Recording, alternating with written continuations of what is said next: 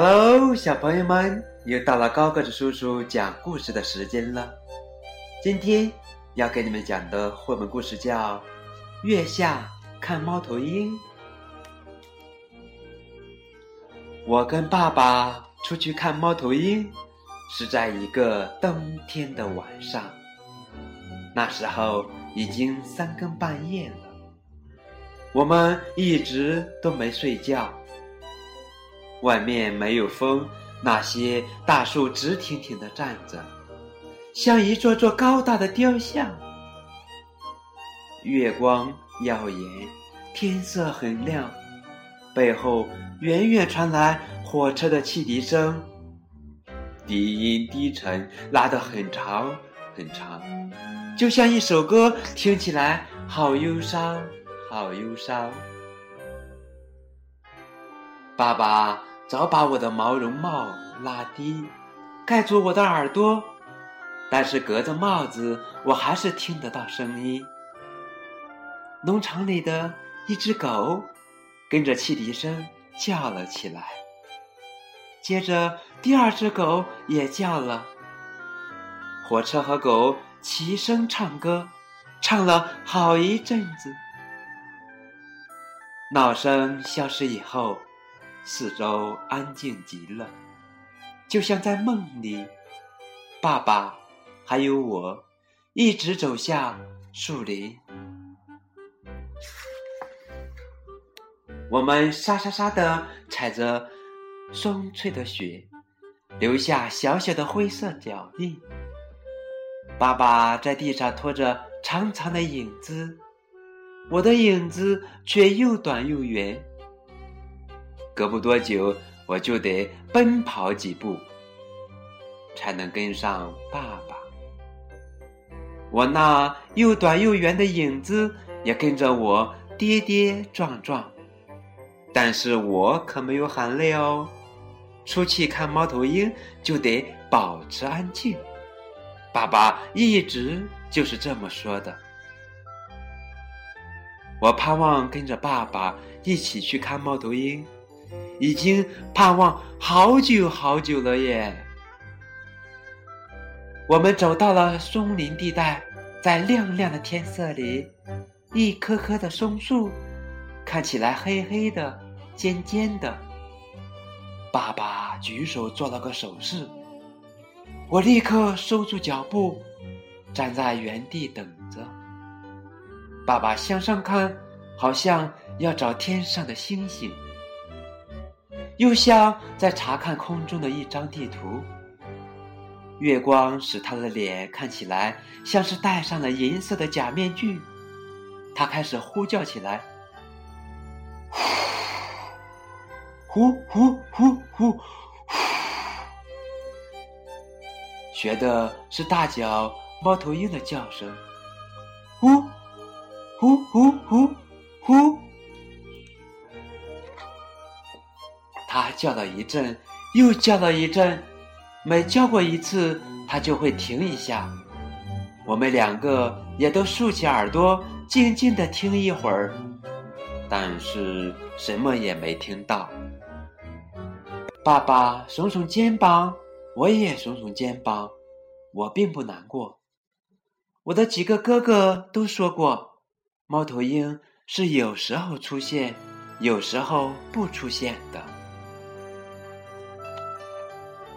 我们再往前走，我感觉得出天气的寒冷，就像有人用冰冷的手掌按在我的背上、我的鼻子上、我的面颊，里热外冷，冻得发疼。但是我一句抱怨的话也没有。出去看猫头鹰，一定要安静，一定要坚强。我们走进了树林，那些树影比我见过的任何东西都要阴暗，遮掩了地上的白雪，蒙在嘴上的围巾温温湿湿的，毛茸茸的护着我的嘴。深更半夜，会不会有什么东西躲在黑黑的大树背后呢？我问都没有问，出去看猫头鹰。一定要勇敢。我们来到了黑森林中的一片空地，月亮高高挂在天空，月光就像对准着空地的中央照下来。月光下的雪看起来比吃碗里的牛奶还要白。我喘着粗气，爸爸听见了，做手势叫我别出声，我赶紧用手套捂住了围巾。围巾捂住我的嘴巴，我用心听。爸爸又呼叫了起来，呼呼呼呼呼呼呼呼呼。我全神贯注的听着，看着。在这冷空气中听得耳朵发疼，看得双眼蒙上一层雾。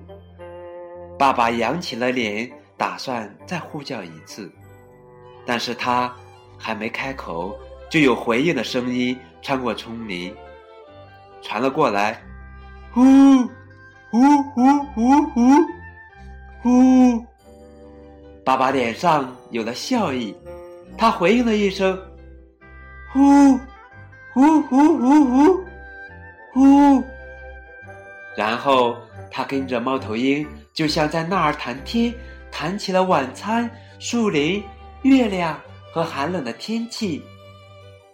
我松开了捂住围巾和嘴的手套，开心的想笑出来。从草地边缘。树丛上面传来的猫头鹰叫声越来越近了，草地上却没有一点动静。忽然间，一个猫头鹰的影子从地上的大树影里分离开，向着我们的头顶飞过来。我们看着，嘴里发热，却不出声。许多想说的话，一句也没说。飞过来的黑影又发出了叫声。爸爸拧亮了他的大手电筒，正好照到那只刚要停落在树枝上的猫头鹰。哇！我们跟那只猫头鹰，你看我，我看你，看了一分钟、三分钟，或者足足看了一百分钟也说不定。后来，那只猫头鹰就扇动它的大翅膀，从树枝上飞开了。像一道无声无息的黑影，它飞回树林里去了。爸爸对我说：“该回家了。”我知道我可以说话了，也可以放声的笑了，但是在回家的路上，我一声不响，像一道影子。出去看猫头鹰，不需要说话，不需要温暖舒适，也不需要别的什么。只要心中有一个希望，爸爸是这么说的。那个希望会用没有声音的翅膀，在明亮的看猫头鹰的好月光下向前飞行。好啦，今天的故事讲完了，感谢你们的收听，再见。